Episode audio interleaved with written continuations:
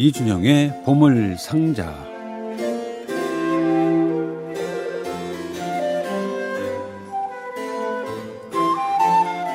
요즘에 학생들이 방학도 했고 또 마음껏 밖에 나가서 못 놀고 어머니와 또 할아버지와 할머니와 이 방송을 듣는 어린이들이 많다고 하는데 이준영의 보물상자 오늘은 그 상자 안에 우리 학생들 어린이들이 좋아하는 음악이 가득 찼으면 좋겠습니다.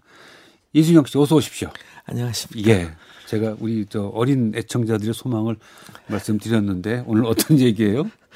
아우, 부담스러운데요. 예, 예.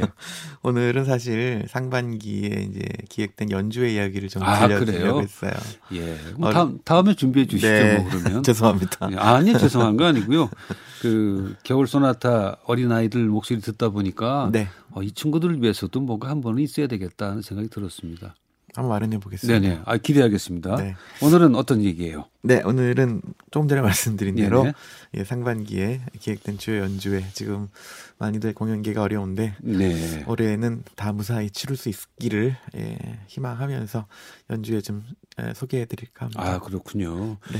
그 공연 단체에서 준비할 때는 이대로 계획한 대로 연주회가 될 경우 이것이 안 될 경우를 놓고 준비를 할 것 같아요. 그렇게 됐죠. 그렇게 됐죠. 예, 예전에는 뭐 예전에도 아예 준비를 안 한 것은 아니겠지만 네네.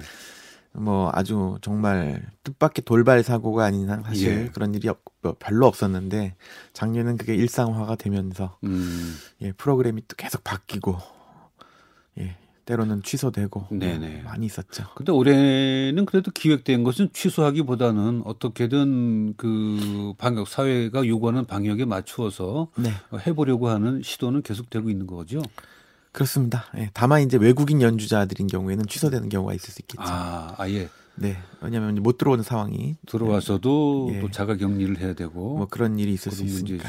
네. 예. 하여튼 뭐 우리 연주자들의 곡이 곡을 많이 들, 들을 수 있는 좋은 계기라고 볼 수도 있겠네요. 아, 예. 그런 측면은 아주 긍정적이라고 할 수 있겠죠. 어떤 상반기 중요한 연주회가 준비되고 있습니까? 먼저 서울시향 연주회가 있습니다. 네네. 서울시향은 3월에는 임지영 협연으로 데이빗 리 네네. 지휘자가 등장해서 아, 뭐 브루흐의 스코틀랜드 환상곡, 멘델스존 교향곡 1번 같은 것들 들려드릴 예. 예정인데 네네. 어, 4월에는 드디어 이제 서울시향의 상임지휘자 오스모 벤스케가 시벨리우스 시리즈를 시작합니다. 네네. 진작 시작했어야 됐는데 뭐 벤스케는 핀란드 출신으로 시벨리우스 교향곡은 이미 예전부터 어, 국제적으로 인정을 받던 해석가라서 이제 서울 시향을 이끌고 정말 뭐 우리가 흔히 이야기하는 본토 시벨리우스를 들을 수 있게 되지 않을까 싶어서 기대하고 있습니다. 혹시 그 지휘자에 따라서 악기 편성이 바뀌기도 하나요? 물론입니다. 그렇죠. 네. 뭐 브라스가 좀 더 추가되거나 네. 브라스 가운데에서도 어, 호른을 뭐 두 명 더 추가하거나 이렇게 편성이 바뀌기도 하는군요. 그런 경우가 많이 있고요. 네네. 심지어 어떤 지휘자는 악단 배치도 바꾸죠. 위치로 네. 그런 경우가 있어요. 콘트라베이스가 네. 대개는 객석에서 볼 때 오른쪽에 있는데 왼쪽에 가 있는 경우도 있고 네. 그리고 첼로가 센터에 가는 경우도 있고. 이제 그게 흔히 말하는 유럽식 배치죠. 그건 뭔가 음향 때문에 그렇습니까? 곡 때문에 그렇습니까? 그건 이제 음향과 곡이 다 그런데요. 네네. 어, 이제 바이올린이, 그러니까 아주 쉽게 말씀드리면 현악 같은 경우에는 1바이올린과 2바이올린이 붙어 있는 경우가 있고 마주보고 떨어져 있는 경우가 있습니다. 네네, 그래요. 그런데 두 가지는 자, 각자 장단점이 있는데요. 뭐 한마디로 설명하기는 힘들지만 어, 붙어 있는 경우에는 앙상블을 맞추기가 쉬워요. 옆에 네네, 있기 때문에. 네네. 하지만 따로 이렇게 마주 보고 있는 경우에 지휘자 왼쪽 오른쪽에 마주 보고 있는 경우에는 앙상블을 맞추기는 더 어렵지만 음. 대신 음향적으로 훨씬 더 멋진 효과를 낼 수 있습니다. 아. 예, 양쪽이 주고 받고 하는 그 흔히 말하는 multi channel 효과도 있고 네, 네 그래서 서라운드 같이 네 그래서 뭐 그런저런 이유로 지휘자에 따라서 혹은 오케스트라의 철학에 따라서 네, 어, 네. 이제 악단 배치가 다르죠. 그렇군요. 저는 지금 이준혁 씨 말씀 듣다 보니까 그러면 네. 결국은 첼로가 가운데로 가게 돼서 네. 첼로 소리가 부각이 될 것 같다. 네, 음향이 이제 중심을 잡아주게 되죠. 그렇겠죠. 근데 오히려 첼로가 오른쪽 끝으로 가게 되면 더 부각이 됩니다. 아, 객석 아, 입장에서는. 왜냐하면 아. 더 앞쪽으로 나와 있는 셈이죠. 그, 그 소리는 직진하지 않나요?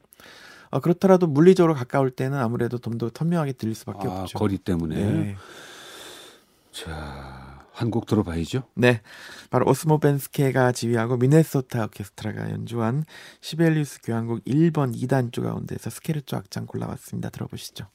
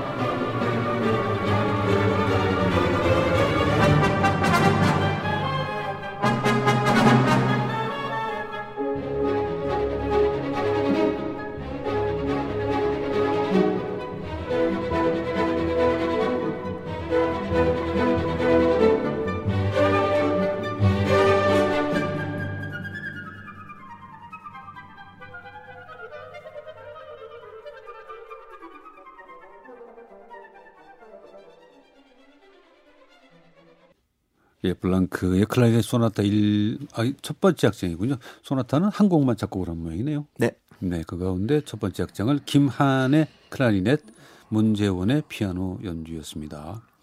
우리가 주목할 만한 젊은 연주가들이 제법 많습니다, 이제. 많습니다. 그죠? 네. 김한 씨 정도 되면 그래도 유럽에서는 클라리넷 하면 어, 이름을 알 만한 분들은 다 알겠죠, 이제는. 어, 떠오르는 이름이죠. 그렇죠. 네. 세계적인 연주자가 되길 바랍니다. 그래도 외국 연주자들도 오지 않을까요? 외국, 아, 외국 연주도 물론 잡혀 오죠? 있습니다. 네, 어떤 계획이 있습니까? 예, 다만 이제 대형 오케스트라들은 이제 가을, 네네, 겨울에 가을로. 많이 잡혀 있고요. 음. 올해 외국 그 연주 단체 가운데 제가 하이라이트라고 생각하는 단체는 둘인데요. 네. 5월에 그것도 하루 차이로 어, 등장합니다. 5월 29일에는 에, 프라이부르크 바로크 오케스트라와 어, 크리스티안 베자위덴하우트가 함께 네네. 와서 작년에 작년에 못온 네 맞습니다 취소됐던 공연이 다시 예, 이제 시작되는군요. 포르테 피아노와 시대악기로 베토벤의 피아노 협주곡을 들을 수 있는 아주 좋은 몇 번 4번 한다 그랬죠? 작년에는 1, 2, 3번이 예정되어 있었는데 예, 예. 올해는 몇 번 할지 모르겠네요. 아, 예. 5월 29일 날. 예, 아트센터 인천에서 아, 인천에서요? 네. 멀지만 가봐야죠. 그다음에 그 다음 날인 5월 30일에는 예술의 전당에서 필립 헤레베헤와 샹젤리제 오케스트라가 아, 또 연주가 있습니다. 공교롭게 둘 다 시대악기 오케스트라네요. 샹젤리제 오케스트라가 우리나라에 왔는데 프로그램이 또 기가 막힙니다. 음. 모차르트의 주피터 교향곡. 마지막 교향곡. 그리고 베토벤의 에로이카 교향곡. 네. 제가 또 두 작곡가의 교향곡 중에 제일 좋아하는 곡을 예. 두 곡을 프로그램에 올려서 아주 행복하게 예. 예, 들을 것 같습니다. 그 제목대로네요. 뭐 주피터와 에로이카니까. 네. 예. 그런데 이 샹젤리 오케스트라 같은 경우에는 네. 그렇게 우리가 알고 있는 뭐 80인조, 100인조 오케스트라는 아니죠. 그렇죠. 예, 고전파 시대의 곡을 당대 악기로 연주하기 때문에 한 20명 정도? 아, 그보다 많고요. 맞습니까? 한 50명 정도. 아, 그렇게 돼요? 아무래도 베토벤을 연주하려면 아, 그러네. 예, 그 정도는 돼야죠. 예, 고막 그 연주에 가면은 한 15분 정도 서서 연주하는 것을 많이 봤기 때문에 그건 이제 바로크 음악의 경우에 다르군요. 예. 네. 이제 그 예전 음악은 그 단체가 연주 곡에 따라서 늘어났다 줄어났다 네. 줄어들었다 합니다. 네. 자, 그러면 우리가 샹젤리 오케스트라의 연주를 한 곡 들을 수 있습니까? 네. 어, 샹젤리제 오케스트라 필립 헤레베가 이끄는 샹젤리제 오케스트라 연주로 바로 이번에 한국에서 이제 연주하게 될 모차르트의 주피터 교향곡 중에 4악장 들려드리겠습니다.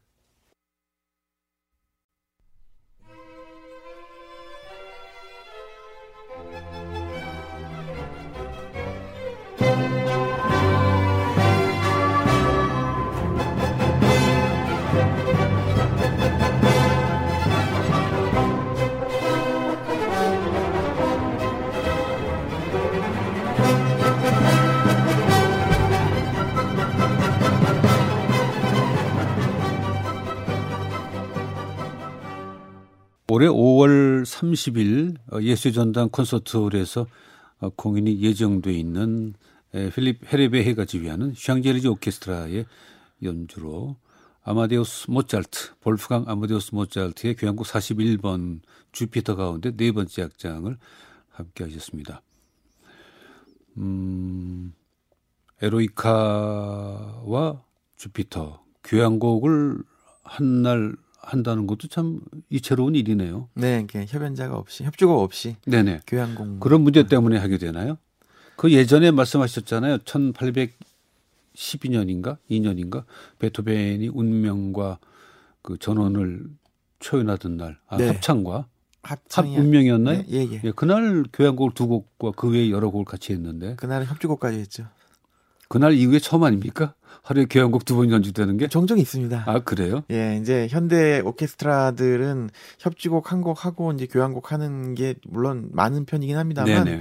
종종 협주 협연자 없는 공연도 있습니다. 아, 그래요? 네. 1부에 교향곡 한 곡, 2부에 한 곡. 그렇죠. 어, 예. 참 요즘에는 쉽게 볼 수 있는 그런 조합은 아니에요.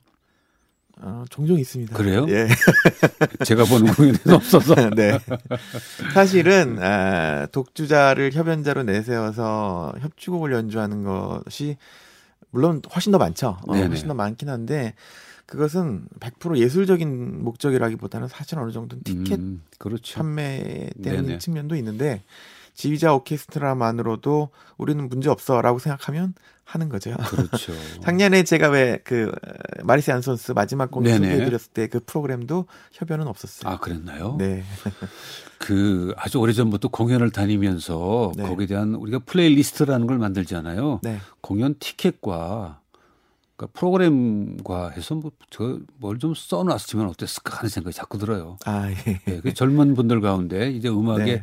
어, 입문하시는 분들은 첫 번째 음악회부터 티켓과 네. 그 사진과 그날의 감상을 적으면 평생을 음악을 들으면서 큰 자산 되겠다는 생각이에요. 저는 늦었습니다. 예.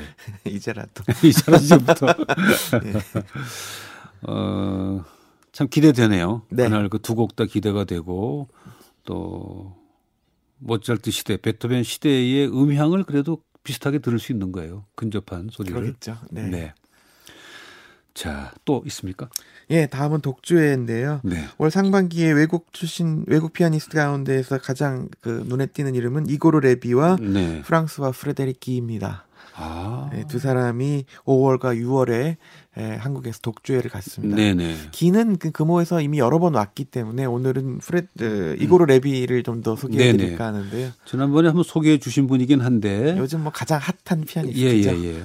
그 다시 한번 소개해 주세요. 어떤 피아니스트인가? 네, 러시아 출신 피아니스트고요. 유, 유택의 이름 아니에요, 레비? 글쎄요, 그럴 수도 있겠네요.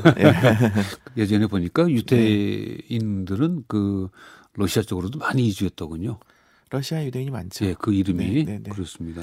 젊은 젊은 연주자예요? 네, 젊은 연주자입니다. 예. 러시아 네. 출신이고 젊은 연주자고 왜 이분이 특별한 연주자인가요? 음. 개성이 출중해요. 아. 좀 다른 방식이긴 하지만 예전에 글렌 굴드를 보는 것 같은. 아, 진짜로? 누구와도 다른 자신만의 세계. 그러니까 호불호가 좀 갈리긴 하는데 네네. 눈을 떼지 못하게 만드는 매력이 있는 그런 피아니스트인 것 같아요. 그건 뭐 보이는 것이에요? 아니면 들리는 것이에요? 들리는 거죠. 어, 글렌 굴드는 보이는 것도 특이했거든요. 그분은. 그랬죠. 피아노 네. 치는 모습도 그랬고 네, 이분은 어때요?